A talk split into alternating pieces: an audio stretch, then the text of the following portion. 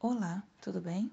Me chamo Juliana Luiza e sou professora de matemática da Secretaria de Estado da Educação do Rio de Janeiro.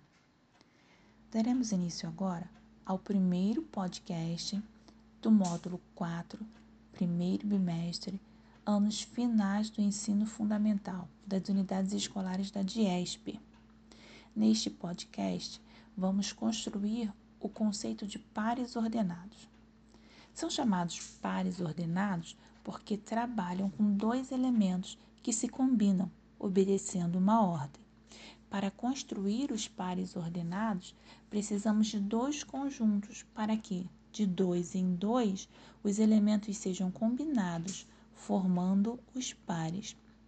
Assim, se tivermos um conjunto A, cujos elementos sejam 1 e 2, e outro conjunto B, cujos elementos sejam 3, 4 e 5, poderemos formar 6 pares ordenados.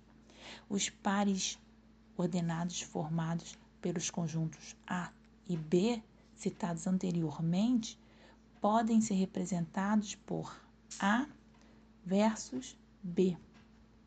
Lembrando que A e B são conjuntos e são representados com letras maiúsculas. E os pares formados são 1 e 3, 1 e 4, 1 e 5, 2 e 3, 2 e 4, 2 e 5.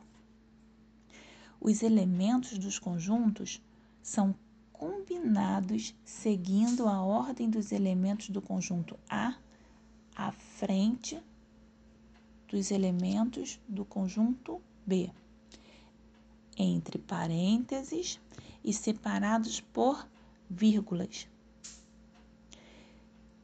Não esquecendo que são chamados de pares ordenados porque trazem consigo um par de combinações de elementos numéricos.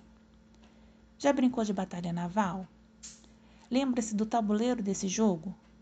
Para afundar os navios dos adversários, era preciso acertar as coordenadas no tabuleiro malhado, com linhas nomeadas por números e colunas nomeadas por letras. Os pares ordenados são localizados no plano cartesiano de forma similar a este jogo, pois usam coordenadas perpendiculares, que são nomeadas abscissas na horizontal, também chamada de eixo X, e ordenadas na vertical, também chamado de eixo Y. O encontro das abscissas e das ordenadas é chamado de origem e marca o ponto zero das coordenadas.